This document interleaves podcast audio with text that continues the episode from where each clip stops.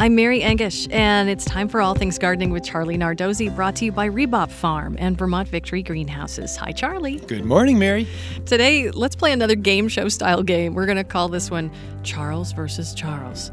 Tell us the other Charles that you're up against and what we're comparing in this Charles versus Charles. Well, today, Mary, Charles is up against Charles.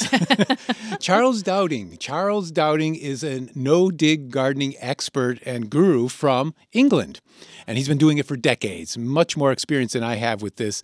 Um, he loves doing it. And I heard a podcast of him uh, recently, a couple weeks ago, and he was describing how he does his version of no dig. And for those who don't know no dig gardening, that's where you don't till, turn, or disrupt the soil, but you're adding organic materials and plants grow better and there's a whole bunch of great reasons why to do no dig. And we have past episodes you can look up and find out more about it. But what I was curious about is what he does different than what I do. And the nice thing about no dig is everybody has a different take on it. The first thing that Charles says is that he just uses straight compost. He'll just throw a compost, a four to six inch layer of compost on top of the soil, and then he'll just plant his plants.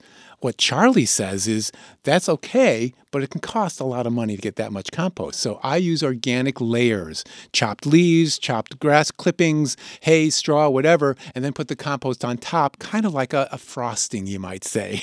Charles likes a low bed. He doesn't fuss around with raised beds or anything like that. He just puts it right on top of the soil and things grow. And he's been doing this for decades. So you do have to realize his soil is probably ultra rich at this point. Charlie says build up a raised bed. Why not?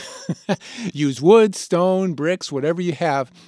Make it about a foot or so tall, and then do that layering technique that I just described. And that way you'll have a defined bed. Another thing that Charles does is he adds his compost on top of his beds in the fall. And that's mostly because he's in England. Mm-hmm. They grow things right through the winter and the fall. Whereas Charlie says, remember where you live. You're in Vermont.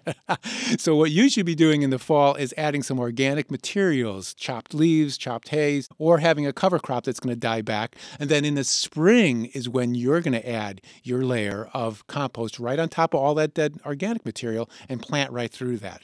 He also likes the interplanting and succession cropping, and he doesn't really follow crop rotation.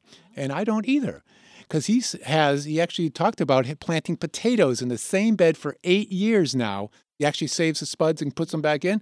No diseases, no insect problems, nothing. And that's because the soil is so rich. So don't worry so much about rotating it when you're doing the no dig system. Mm, I love the Charlie versus Charles. Um, okay, here's a question from Celeste in Westford.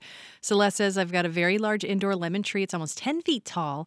Because of its size, the only room that can accommodate it is our great room. The room has east facing windows, including two really large skylights, but the tree's been losing leaves at a fast rate. Mm, that's a tough one because, of course, citrus trees in Vermont in the winter, there's not a lot of good things going on there, unless you have grow lights on it. So it could be just dropping its leaves because it's not getting enough natural light, and so it can't support all the leaves that it has. The other thing that happens, of course, with citrus that I always struggle with is the overwatering, underwatering thing, because they're really finicky about that. When you overwater, then the leaves start looking like they're diseased, they get brown on them, and they just drop.